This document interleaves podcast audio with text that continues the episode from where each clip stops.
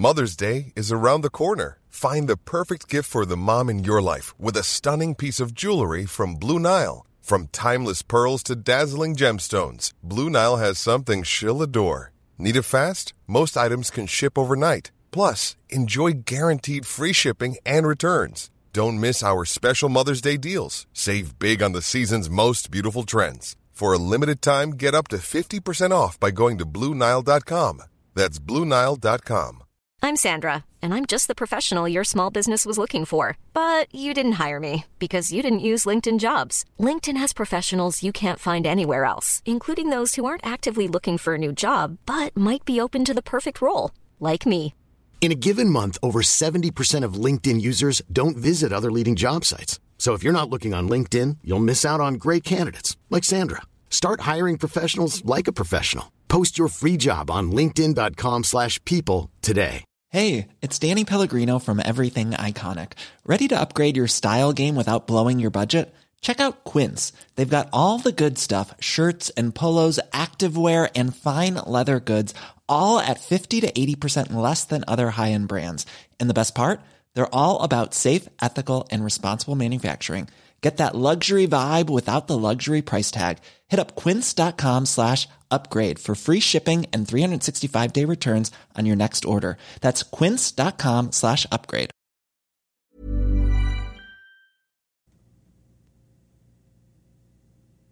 Right, folks, before we get going, let you know this podcast brought to you by our friends once again at Skratch Labs. SkratchLabs.com. That's S K R A T C H. If you have not tried any of the new products they've got out, they keep it coming, you guys.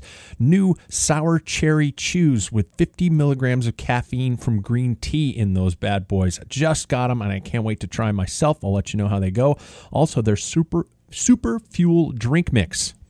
For those of you who, like me, I can't really eat enough calories on some of those long rides, and so this I, I like to add it in into my bottles. And this is a 400 calories per serving. That's per bottle. You could go up to that high. Now you can reduce that and do a little bit lower. Like for example, I did a ride last weekend, 80 miles. I took two bottles with 200 calories each, and it and I didn't eat anything on the 80 miles. I drank four bottles, but um, you know, four bottles with two of those with the fuel in, and two of them just plain water, and I got through just fine. So, check out all the stuff Skratch has on board, including their recipes. If you haven't tried the Belgian waffle, you're missing out. Also brought to you by our friends at Goodr, Goodr.com all kinds of fun stuff coming out through Goodr. If you missed the most recent release of these new aviator style shades they've got, I ordered a pair. I can't wait for them to get here. They also have new stuff that's going to be coming out throughout the summer, including their sorcery spectacles with fun names like Glinda's Resting Witch Face and Merlin's Squirrel Fetish, just to give you some names. Uh, 25 to 35 bucks maximum for these shades polarized, non slip, lightweight, good quality stuff. So be sure to check out goodr.com. Without further ado, hey, we're recording. Let's do a podcast.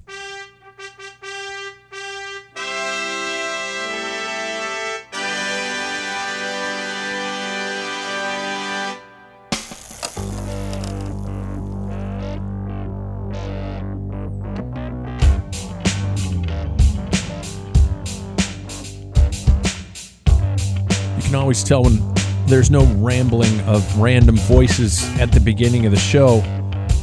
Oh, it must be one of those episodes.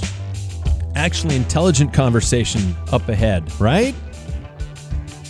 Welcome to another episode of the Pack Filler Podcast. I'm Pat Bulger, all by my lonesome, socially distancing by choice in the studios here in uh, sunny Spokane, Washington. Actually, I think it's going to rain a little bit today, but I'm going to still find a way to get out because it's going to be in the 70s. Get out and ride my bike and try to reach all those horrific fitness goals that have been set.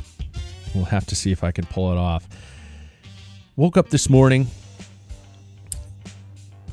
I don't want to start this on this type of a note, but woke up this morning to another race being canceled in my local scene. This time it was a three stage stage race scheduled for the end of August, and it included our Masters uh, State Road and Crit Championships.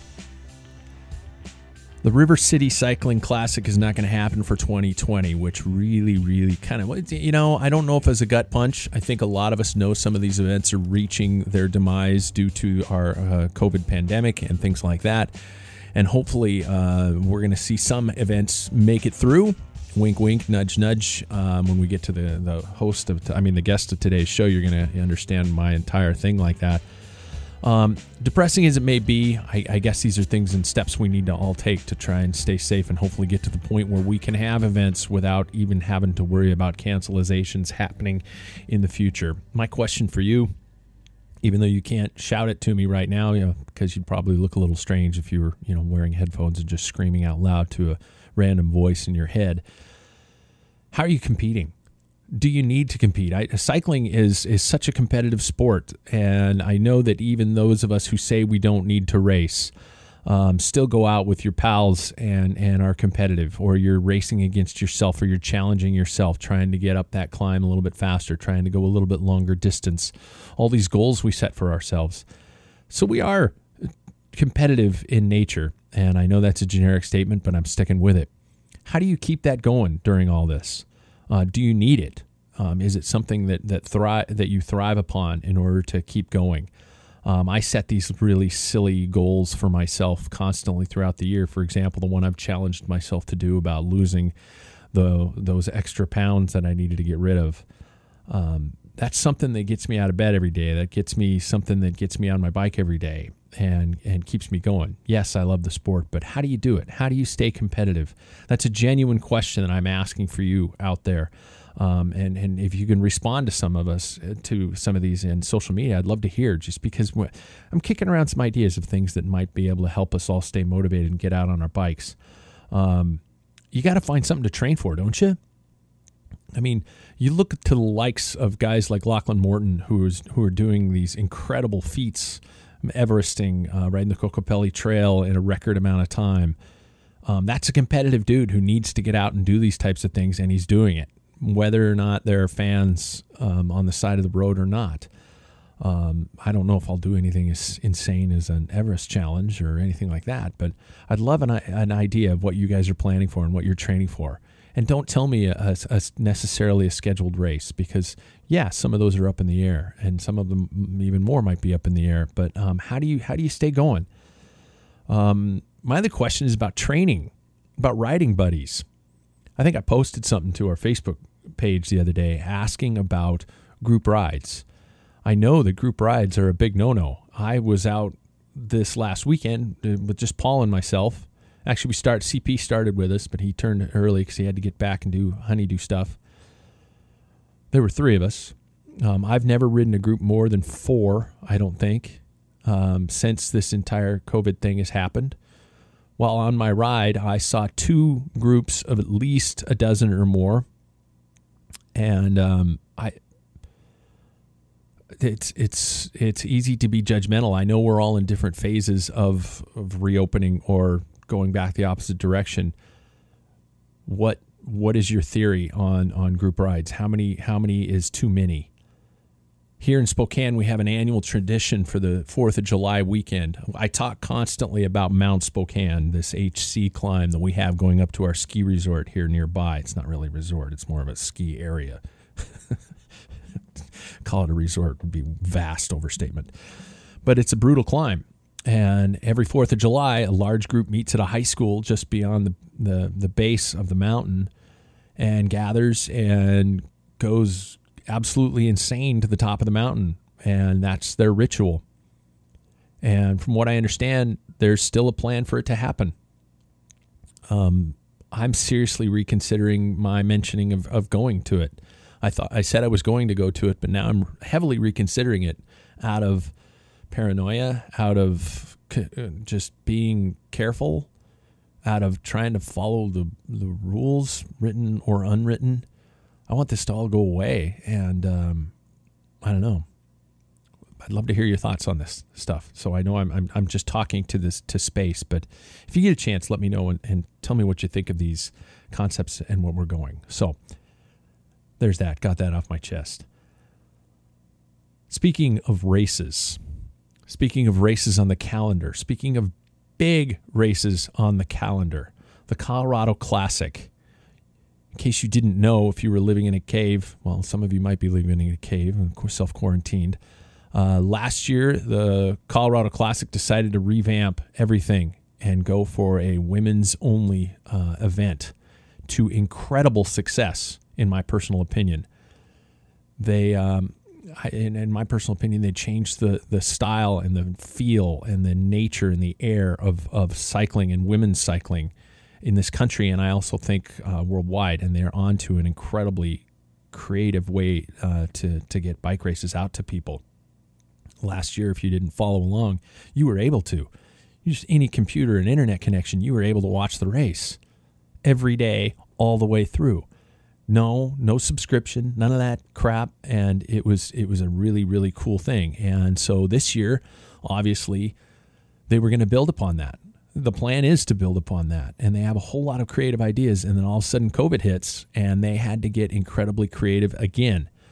So today's guest is Lucy Diaz, the woman at the helm of the Colorado Classic with an incredibly creative group. Uh, they've been rethinking the entire way of how to put together a world class bike race.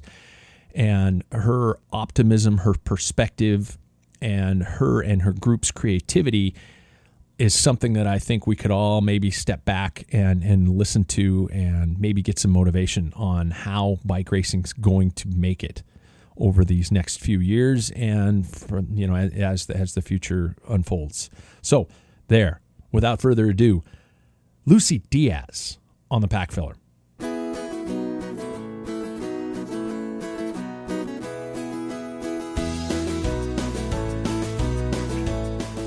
Today's guest is C, the CEO of RPM Events Group LLC. That was a lot of letters in a row, and I had to figure it out how to get it correct. The group responsible for the incredibly successful revamp of the Colorado Classic, America's premier all women's professional and uh, road cycling race. Let's welcome to the show Lucy Diaz. Welcome back to the show, Lucy. How are you?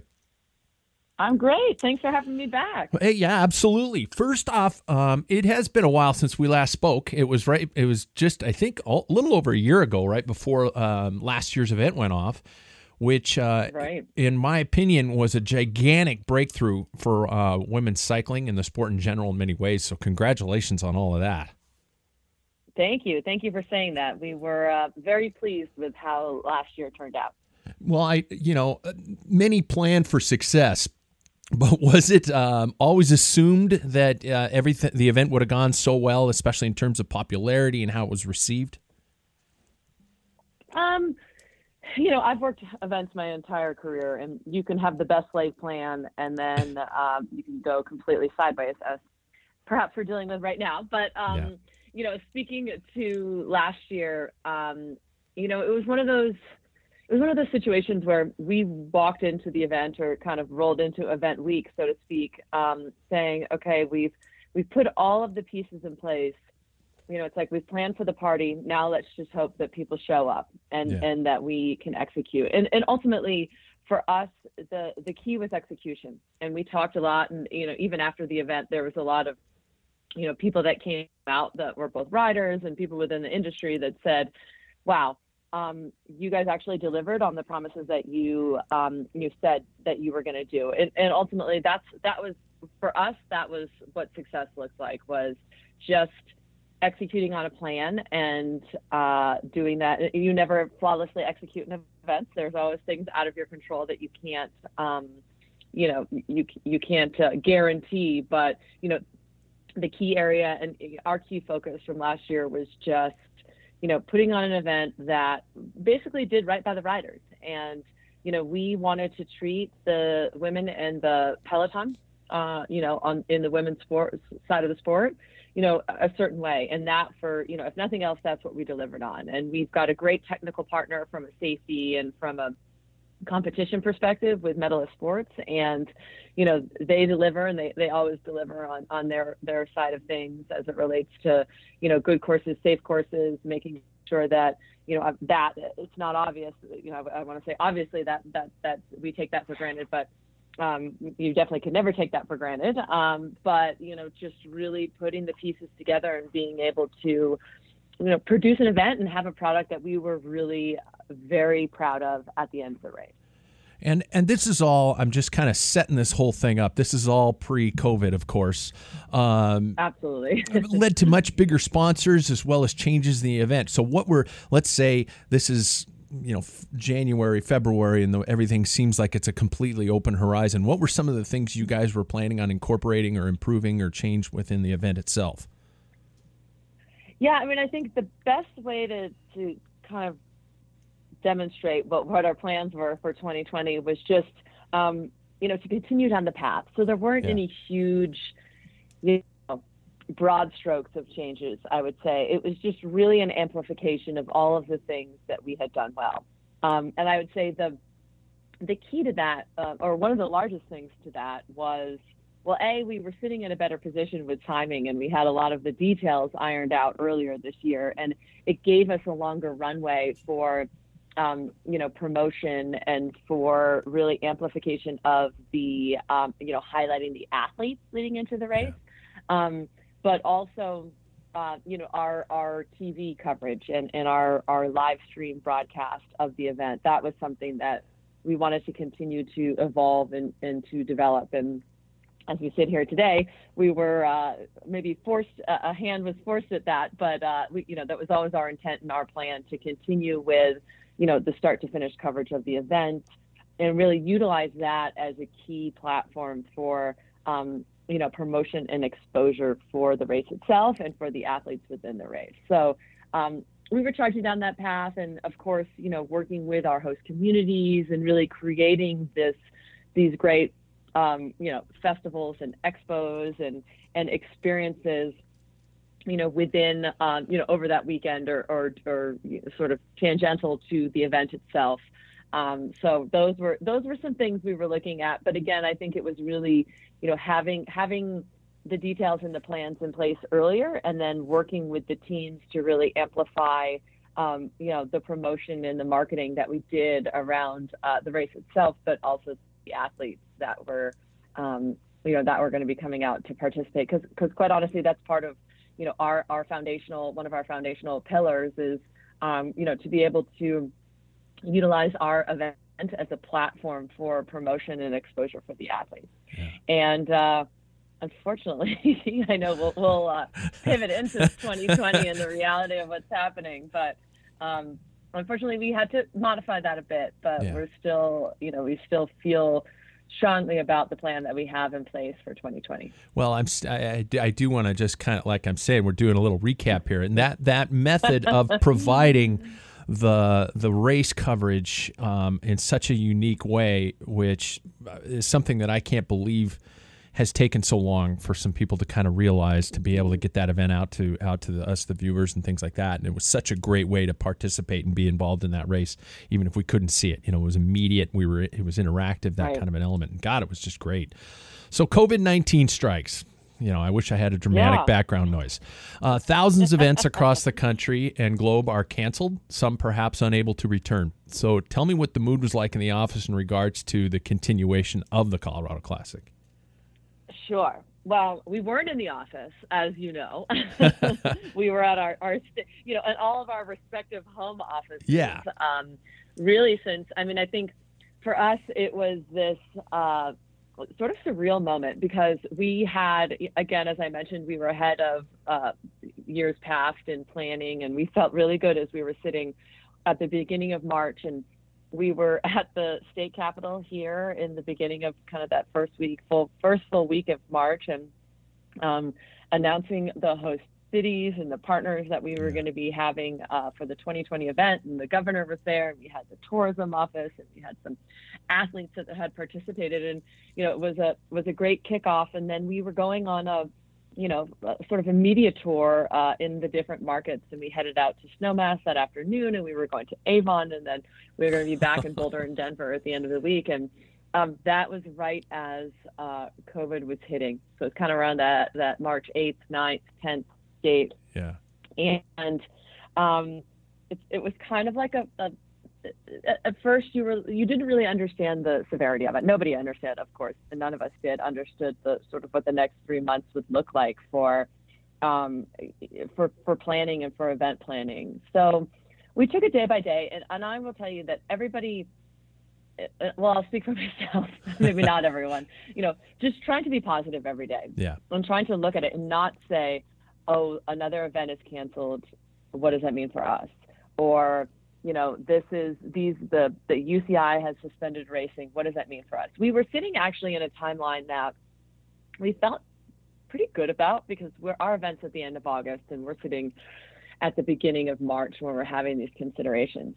Um, I will tell you when the Olympics were canceled or postponed, rather. Yeah. That was a, a, a sort of a retrospective moment for myself, and I thought, wow, this this means that we might actually have to consider canceling our event um, or postponing our event. So that was probably the one that hit me the hardest. Um, and then we, we dug into it. And that was, I think, probably the first time where we started running financial models and looking at dates and, and exploring what it, what it would look like to, you know, push this event back a month or two or push this event into 2021.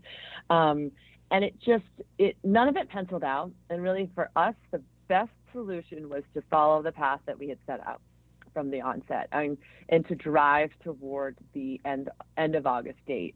And as you would imagine, you know, coordinating essentially it's a it's a race in, in each in four different markets four consecutive days. So everyone it's kind of funny because everyone's like, What do you do for a living? And I tell them and they say, oh, is that all you do? And I was like, well, yeah, it is one event, but there are a lot of details that yeah. go into it, and it's not just a you know a part time kind yeah. of four month gig. Oh, Believe grasshopper, not, you have no idea. Yeah, yeah, yeah. um, I think all event producers can appreciate that, uh, you know, that question and then the response that follows from it. But it was, you know, I would say that the team, we are such a small group here. And the way that we're organized is really, you know, I'm the only full time employee that works on the event, uh, you know, kind of 365, 24 7. Um, we work with contractors and we have a support team that works on the TV side. And I, I spoke about medalists on the technical side and, you know, a, a, a a gal who does our marketing and sponsor activation. So it's we're we're actually set up well, if if you could be, for um, you know a, a COVID scenario. Yeah. Um, just we don't carry a lot of overhead, I mean, not dissimilar to many of the event uh, companies, but um, you know we're we're very nimble, so we're able to to move and to make decisions and to evolve pretty quickly. We don't have a large level of uh, you know approvals and you know nods and and all of that that need to happen. So so we can we, can act quickly. And i think that really works in our favor to be able to understand the situation that's happening in front of us that's unfolding in front of us and then react to it and respond to it. And um, that i think is really what has helped us, uh, you know, keep moving forward and staying positive over the last three months. And we've all worked at you know, in our respective homes. I've been back in the office, and a, a few of us have been back in the office, sort of on on uh, you know off shifts here yeah. over the last um, you know couple of weeks to a month once it's been safe to come back out uh, into the workplace within Colorado and you know add in there that I have two little kids so uh, the distance learning and all of the the fun that comes with that that's been um, you know, it's, it's definitely been trying, but we yeah. we've made through it and, and, made the most of it and stayed really positive through it. So, you know, as we sit here today, we are, you know, we're still working under the, um, uh, you know, plan. excuse me, that our event will happen at the end of August, yeah. and there's a lot of work that needs to happen between now and then. And these next two weeks are really pivotal, pivotal in, um, you know, working with our local uh, you know, with the local communities, the local health departments, and, and ultimately the state, um, you know, the governor's office and the state health departments to get the appropriate approvals that we need.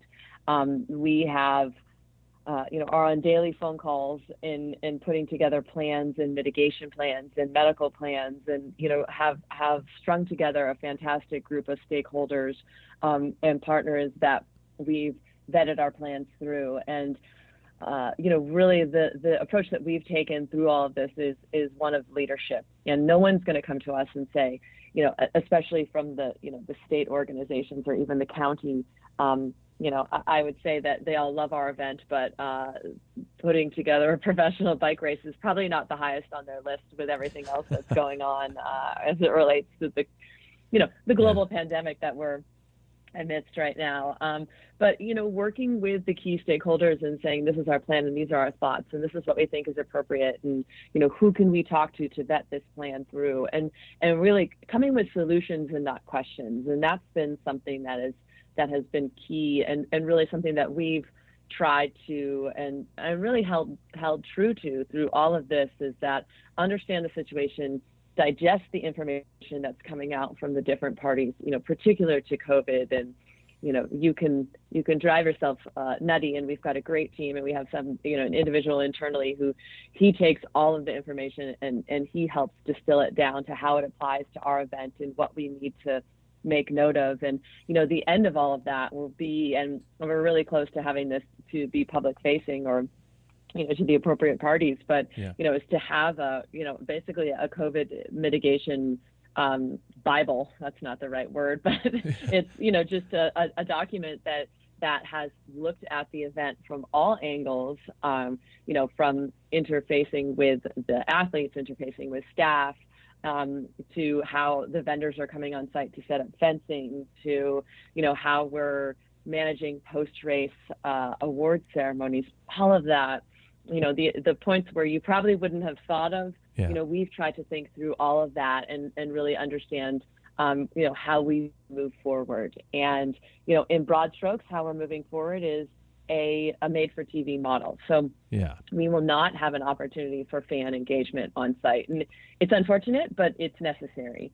Um, and it's it's necessary for you know for us to get approvals, but it's also necessary for the athletes and, and for us to be able to to say to them and you know this is their job, right? They they're if they do have a uh, you know and I I was talking to some some athletes earlier even earlier today and it's like you know your if your job is to race and you are exposed uh, to you know potentially to COVID or a situation where you could be infected by it, you know that stops your season. Yeah that affects your team that affects your team's livelihood.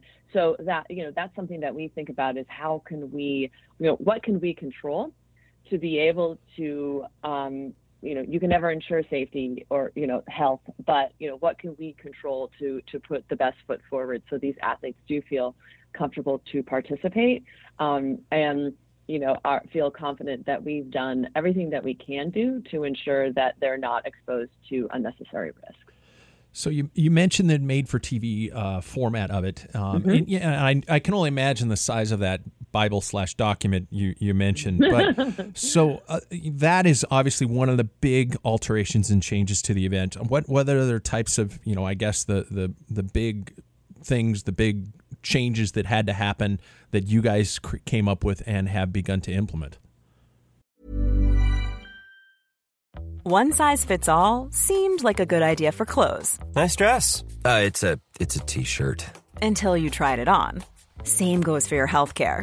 That's why United Healthcare offers a variety of flexible, budget-friendly coverage for medical, vision, dental, and more. So whether you're between jobs, coming off a parent's plan, or even missed open enrollment, you can find the plan that fits you best. Find out more about United Healthcare coverage at uhone.com. That's uhone.com.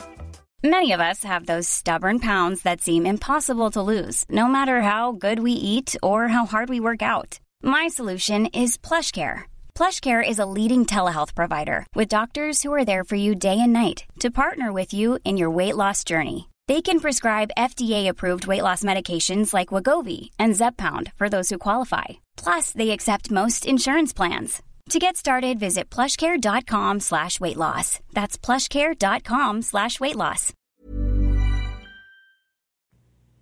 Yeah, I mean, the, the first step, and, and you got it right there, is, is the made for TV. So yeah. with that, that was the, the first decision that we made. So that eliminates all ancillary events. That eliminates all fan engagement. And it really distills the, excuse me, the event down to – a secure area around the start finish line and then team parking. Yeah. So that's that's what the event will be. We will have an on-site, as we're calling it, studio that we will um, uh, capture and live stream and broadcast and allow for engagement around, you know, post-race press conferences, award ceremonies. but again, that will be a very controlled area that will not be open to the public. Yeah. So essentially, you take all the, for lack of a better term, fanfare away from the event, and quite honestly, that's the that's what we've been working on, and, and we had great, you know, uh, we had great momentum from last year in creating is, you know, this excitement around the start finish line, and and calling the community to come out and to support and calling our partners and their employees out to support and create opportunities for them to engage you know with the riders with the event and really utilize the event as a um, whether it's a team building activity or it's an employee rewards um, you know it's really shifting that whole mindset of you know partnerships and and community engagement to you know you, you shut that down now how do you recreate that yeah. um, because we still want our partners to feel good about this, um, you know, this engagement and this sponsorship that they have around the event. So how do you recreate that, whether it's virtually or you know in a socially distanced manner? It, it really it, it has caused us to think about and you know, we've talked about and something we've used internally as a vernacular of recreating the sport and recreating how we sell sponsorships and how we bring partnerships into the event. And COVID has forced us to do that. Um, so it's not just up, oh, throw your logo on it, it feels good. So that really comes in a couple different forms. Of course, excuse me, the race broadcast itself. Yeah. And, you know, how do we, last year we were able, you mentioned it a little bit earlier, um, you know, we were able to capture the race in a cost effective manner from start to finish using a bonded cellular technology. So that took, you know, uh, was a maybe it was a three dollar fifty cent cost per impression down to you know an eighty five cent cost per impression. So uh, as no no uh, hidden secret in bike racing is is the trying to drive a sustainable model is on the top of everyone's list as as event promoters, particularly in pro cycling. Um, you know, we don't monetize our spectators. There's no uh, gate fee, so the revenue that we do receive is from partnerships and from state support and all of that. So, how do we then drive eyeballs and how do we deliver impressions for our partners. And to be able to do that in a cost effective manner um, we were able to last year do that through the bonded cellular and through a distribution um, strategy that was maybe a little opposite in what you're used to seeing in tv it was inclusive versus exclusive. Yeah. and we weren't saying we're going to work with one output and, and one provider and one distribution point um, and we're going to charge them for rights fee to do that we actually kind of flipped it on its head and said, we want this content to get out as far and wide as possible. And if there are fan enthusiasts or, or, cycling enthusiasts that want to get it through a, you know, a, a maybe an ambassador's uh, blog, you know, we want to make a product and make this product accessible to them. So we had 30 different distribution partners last year, and that's everyone from you know, our, our, our partners of the event are obviously our own platforms to a VeloNews or a global cycling network. Um, you know, the, the state's tourism office took it, um, took the feed and pushed it out through their channels and their social channels. So, um, you know, we were able to, to have 30 partners last year that pushed it out. So, you know, our vision for this year is to continue to grow that distribution network. And, you know, we are actually, what's working in our, in our favor is that there hasn't been a lot of live sports and the engagement in the live sports that have started to come back, a la golf. Um, maybe people deem that as not an exciting sport to watch, but their ratings are through the roof, you know, on a Thursday because there is such a demand for sport on television or even, you know, yeah. through live streaming online. So, you know, we are, um, you know, and we, we are still working to develop it. And I don't have a, a final number yet on what that looks like, but really looking to continue to expand our distribution platform for the race itself. And then within the race, you know, how do we create unique um, engagement for the fans? So if they're not on the side of the road, you know, what can we do to get them, make them feel that they're a part of the race? So last year we did, we had a primes program. So essentially one lap of each of the circuits for each day was designated as the sprint lap or the prime lap. And we were able to crowdsource funds during a, a kind of a, just an hour time frame yeah. around that. I think you maybe were um, had seen that.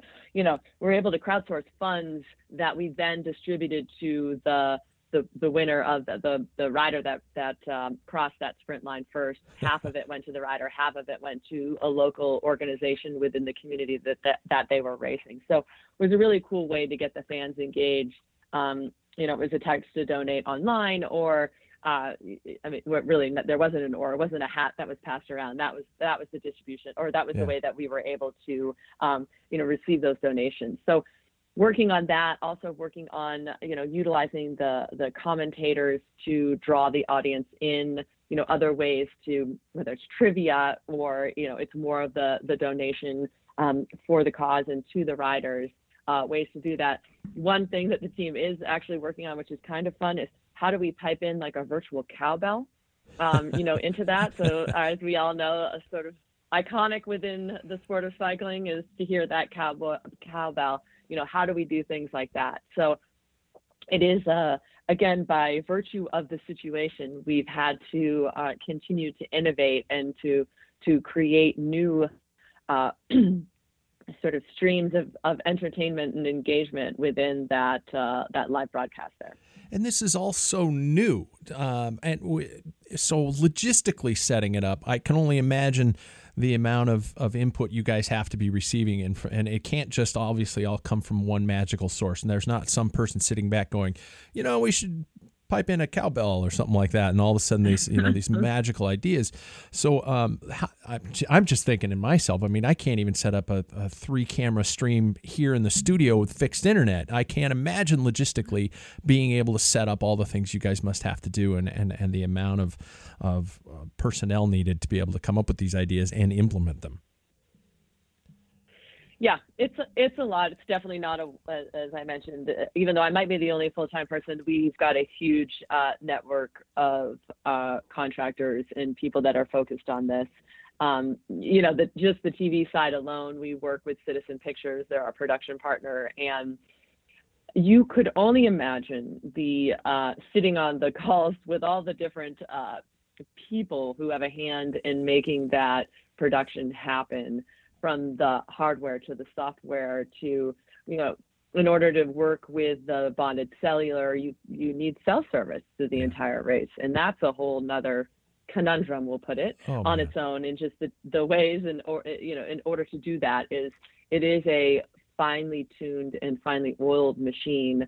Um, the group that comes together to do that they're the best in the business. And it's you know everyone is pitching in. I mean that's what's so I mean, oh, in every area of the event, I mean, that's what's really blown us away is that when we first went to our partners and said, hey, this is what we're doing, we're no longer going to have an expo. And I know this was a big part of your partnership um, deliverables, but we're going to do X, Y, and Z. And we're going to, this is going to be made for TV, and we're going to come back to you with ways in which we can elevate your brand, but it won't be what we agreed to in our contract. And the partners said, let's do this. Like, we'll figure out a way to make this work. And, you know, then you have that whole, you know, talk about the TV piece and, and the live streaming piece. You have a group of 20 people that are trying to figure out how to do this, and everyone is coming with creative um, solutions to any problems that arise. And it's just, it's such a, you know, it, it really exudes cycling and the passion for everybody that's involved in it. No one's doing this for a big payday um, everybody's doing this because they want to see this succeed. And that's what's really cool to be a part of. Uh, that, again, it's not, I'm doing this because I get my big paycheck to come in here and, and um, you know, what, whatever it is, fill in the blank. Um, it's saying, okay, how do we make this work? And how do we make this work for the riders? How do we make this work for the sport? You know, ultimately, how do we make this work so we can have something that celebrates cycling, that celebrates women within cycling, um, that celebrates Colorado here at the end of August. How's how about the course changes? You mentioned some of the start villages being, you know, maybe not necessarily, well, maybe even moved um, to to more secure mm-hmm. locations and things like that, where it's not going to draw such a large crowd. So, course changes and any other um, actual physical alterations that had to be made. Yeah, that's a great question. Um, there's still some some uh, I would say minutia happening there for some of the for some of the stages. But I, I, what I will say is that the the biggest example or the the most straightforward example of um, how the courses have been impacted by COVID would be our final stage. So typically, Yeah. and for all four years, the event has finished in Denver. Um, and there's been a circuit that we've used throughout the really the downtown area and the, the city center. We were planning on doing that again this year, but we actually have moved that stage out to Red Rocks. So equally as iconic, Yeah. very different in the topography and the background, but it, but thinking about running a race and it was a, a seven mile loop through downtown, starting and finishing in Civic Center Park, which is right at the foot of the Capitol. Um, you know, that from, I think, uh, definitely from our perspective, but from all of our partners at the, you know, the, the public works and the police and all of that, um, it just trying to not uh, tap into a heavy load of resources. You know, that's something we've been looking at absolutely. Um, again, there are so many things that are going on, and all of the from the special events office to you know DPD and all of the different city services here in, in Denver, particularly. You know, they they've everybody's been dealing with a lot, right, throughout COVID and for the last four months, and and trying to you know pitch in and help out everywhere. So for us, we really wanted to look at how do we uh, decrease the amount of resources that we need uh, and the support that we need from um, you know the different entities. And moving to red rocks really helps that for, for that stage specifically an area that you can secure there's four entrances um, you're not having to close down uh, you know city streets and main roads and all of that so really trying to have a more controlled situation um, for the race. And at the end of the day, it's going to create a heck of a course. I'll tell you that for the final stage. It's not just a parade through Denver. Um, you know, we it was pretty flat last year uh, going uh, on that, that final stage. It'll be anything but flat, I'll say, um, this year as we finish off at stage four. So really thinking about uh, you know, thinking about the courses obviously from a competition perspective, but also from a resource perspective and a safety and security um, point of view. So it is, again, uh, COVID has encouraged us to um, kind of pushed us to think about things a little bit differently. And, and at the end of the day, I do think that the what we end up seeing from a competition perspective is is going to be fantastic. So, building on on top of that, um, how have been you? You mentioned some of the your you know your partners and and, and some of the sponsors involved, and, and they seem to be fairly okay. Let's do it. Um, how how has the majority of the response been to this new plan and altering things in terms of sponsors, in terms of the communities involved, and especially in terms of the teams and the riders who plan on attending? Yeah, I mean, again, it's been really positive, and I think that because we are one of the few um, that are able to move forward, again, as we sit here today, Yeah. um, with it, it, it's been really encouraging and really positive. And I know that the teams are chomping at the bit to to get back uh, into racing and are really excited about having this on the calendar to look forward to.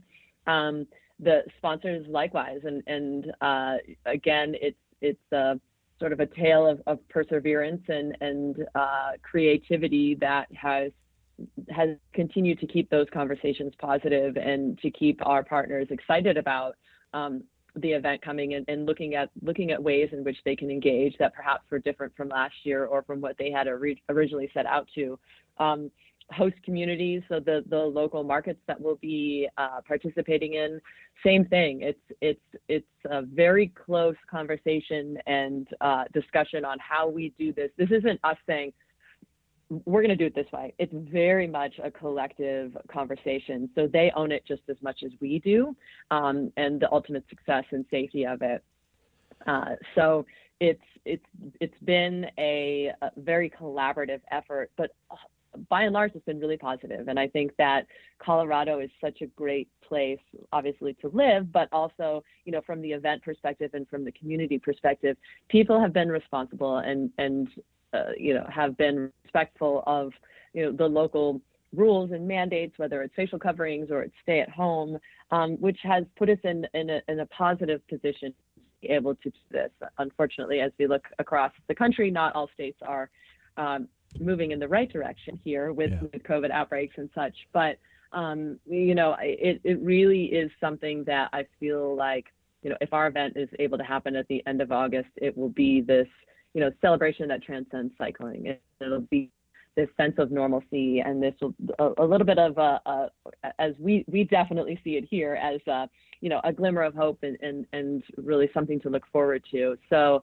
um, that that's really what everybody is you know all of the stakeholders that we're working with. It is positive. It is. I mean, it's realistic. Obviously, we're very realistic that if we see a huge spike, we might have to to shut down a week before the race. Like we get that. That's a not a great scenario, um, but it is. We understand that that is a reality of the situation which we're in right now. But um, doing everything that we can collectively and safely to be able to push this forward. I God, I, I don't. First of all, I, I applaud you if you're sleeping because I wouldn't be able to handle this this constant waking up, going, oh, I still I'm not going to know. And are there from the people you've been speaking with, involved with receiving the go ahead or that last minute stop, or even saying beforehand, what are the specific uh, phase levels, um, you know, facial coverings, things like that, that you're being told that have to be implemented, or what what kind of goals have to be reached in order for you to get the go ahead on day one? Yeah, that's uh, that's a great question, and the answer actually changes by day. I bet. Um, so just like we, there's not a a roadmap for reopening.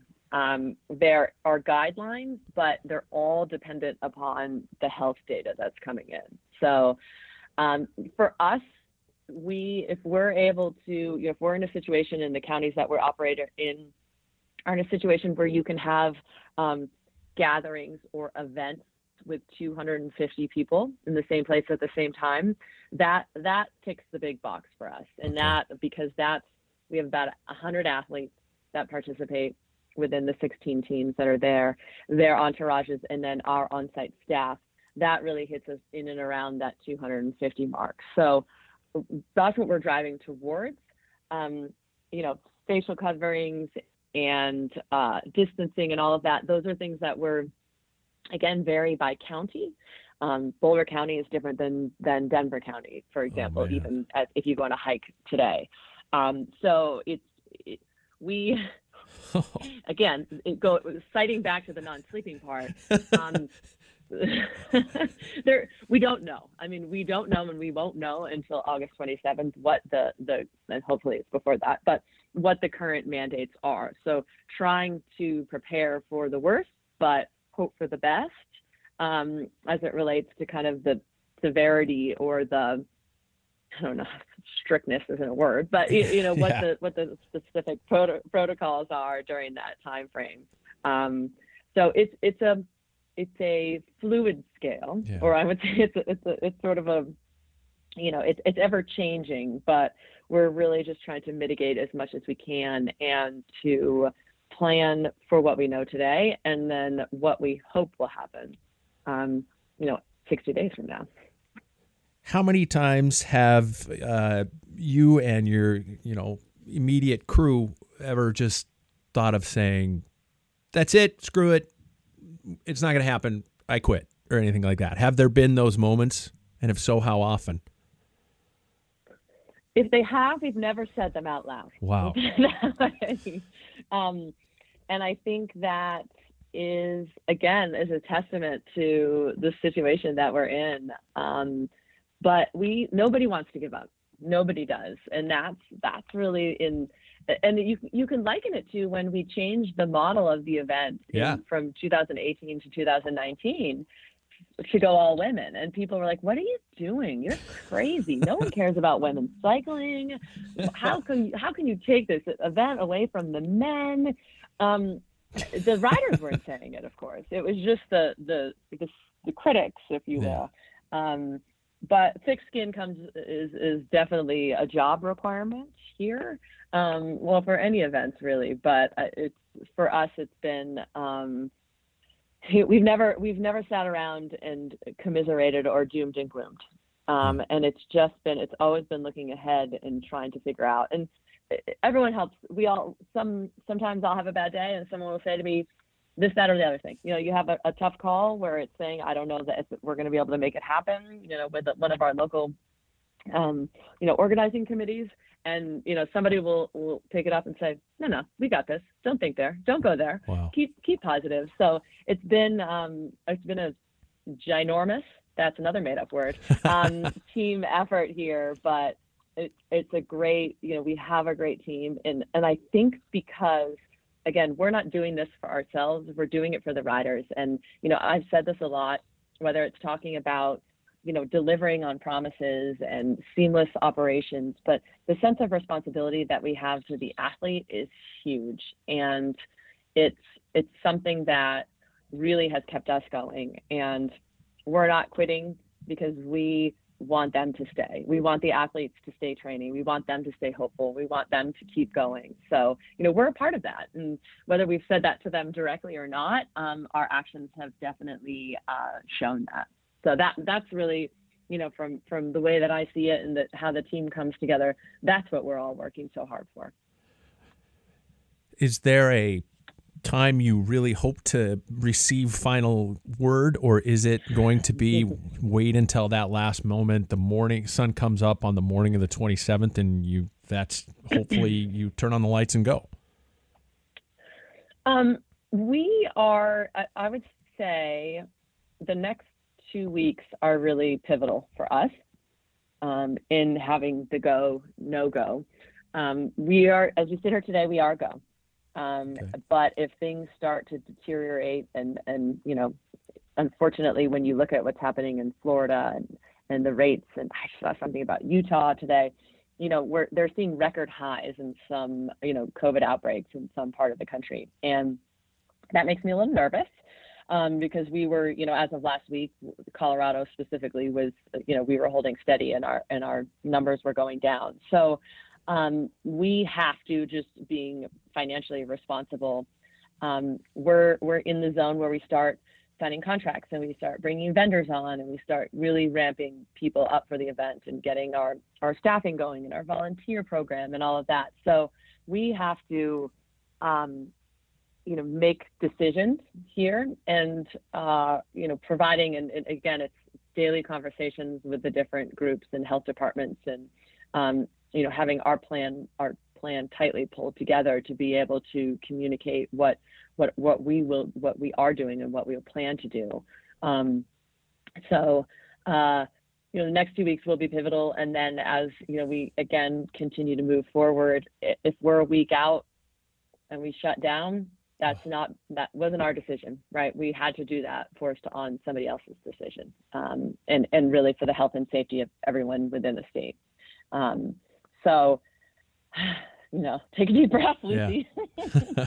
um, you know it's it's uh, there's no it's funny because everyone's like what's the go no go date? Yeah. And i was like i wish it were that black and white you know? And if we made the decision yesterday well who knows what is coming out from the governor's office two days from now. So it's really it's, it's working with the partners and understanding as much as they know or as much as they're comfortable in sharing and um, you know putting out there as to you know what what the next 30 days will look like, let alone what the next 60 days will look like. So you know it's it's lack of sleep, um, a lot of uh, worrying, but we'll get there. We'll get there.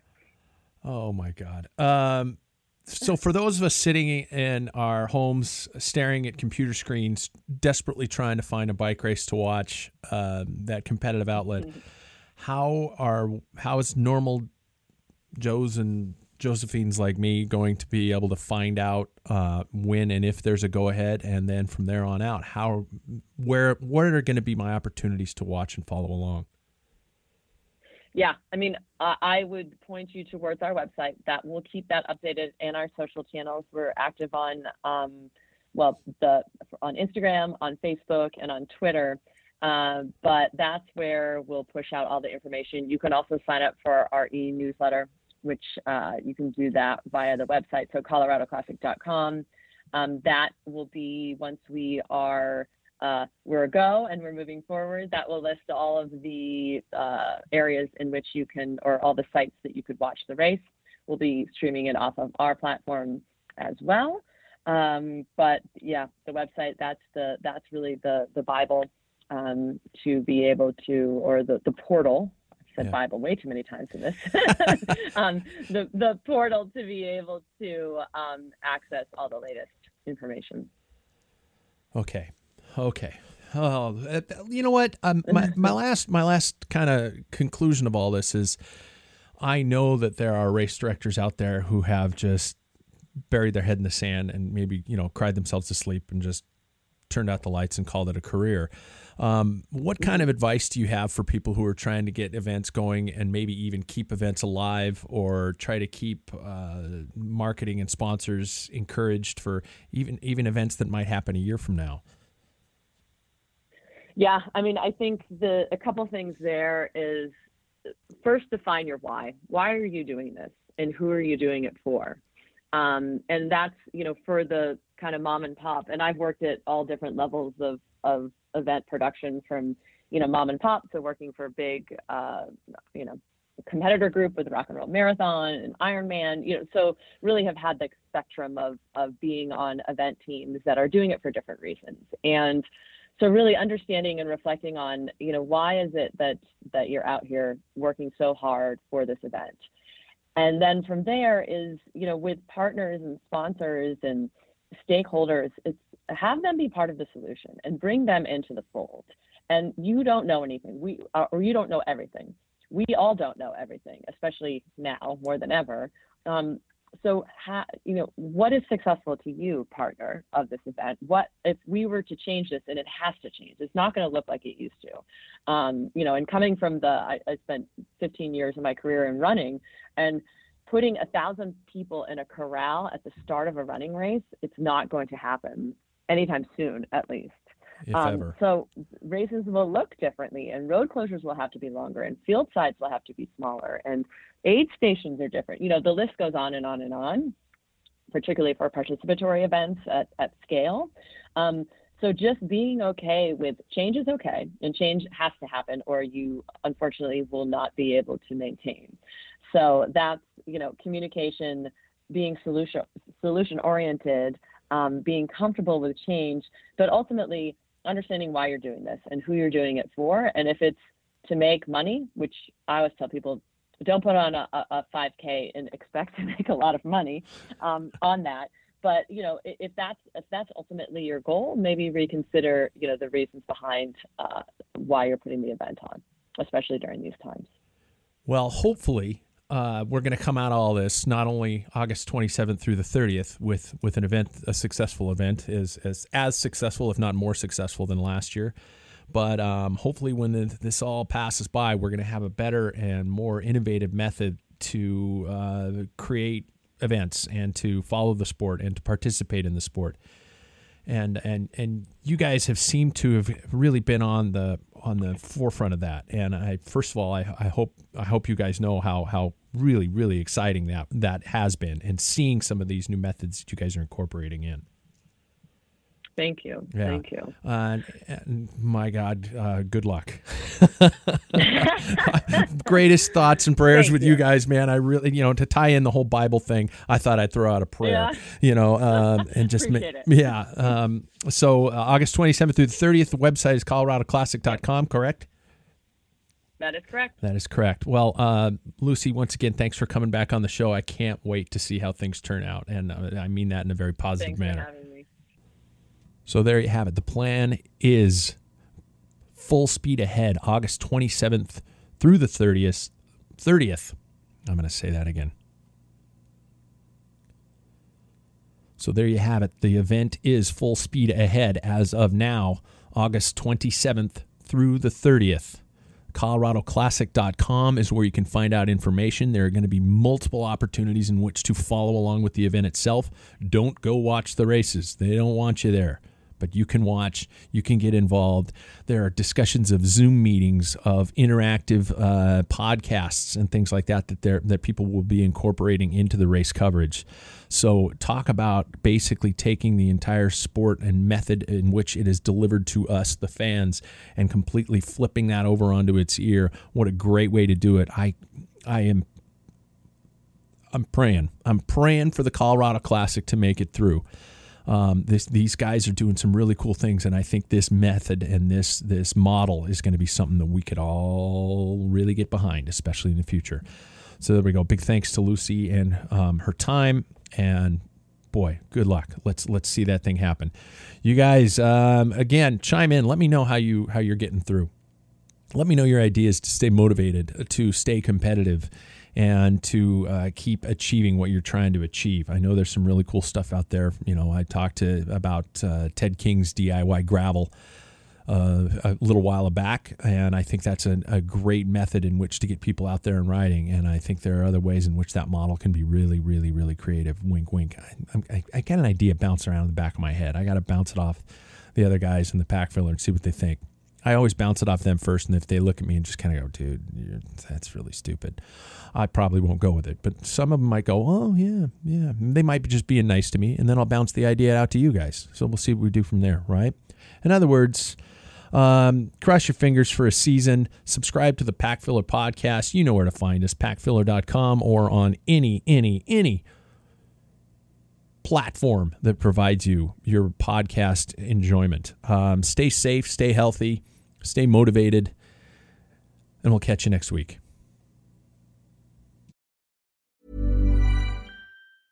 Even when we're on a budget, we still deserve nice things. Quince is a place to scoop up stunning high end goods for 50 to 80% less than similar brands. They have buttery soft cashmere sweaters starting at $50, luxurious Italian leather bags, and so much more. Plus, Quince only works with factories that use safe, ethical, and responsible manufacturing. Get the high-end goods you'll love without the high price tag with Quince. Go to quince.com/style for free shipping and 365-day returns. Hey, it's Paige DeSorbo from Giggly Squad. High quality fashion without the price tag. Say hello to Quince. I'm snagging high-end essentials like cozy cashmere sweaters, sleek leather jackets, fine jewelry, and so much more. With Quince being 50 to 80% less than similar brands. And they partner with factories that prioritize safe, ethical, and responsible manufacturing. I love that. Luxury quality within reach. Go to quince.com slash style to get free shipping and 365 day returns on your next order. Quince.com slash style. Mom deserves the best, and there's no better place to shop for Mother's Day than Whole Foods Market. They're your destination for unbeatable savings, from premium gifts to show-stopping flowers and irresistible desserts. Start by saving 33% with Prime on all body care and candles. Then get a 15-stem bunch of tulips for just $9.99 each with Prime. Round out Mom's menu with festive rosé, irresistible berry chantilly cake, and more special treats. Come celebrate Mother's Day at Whole Foods Market.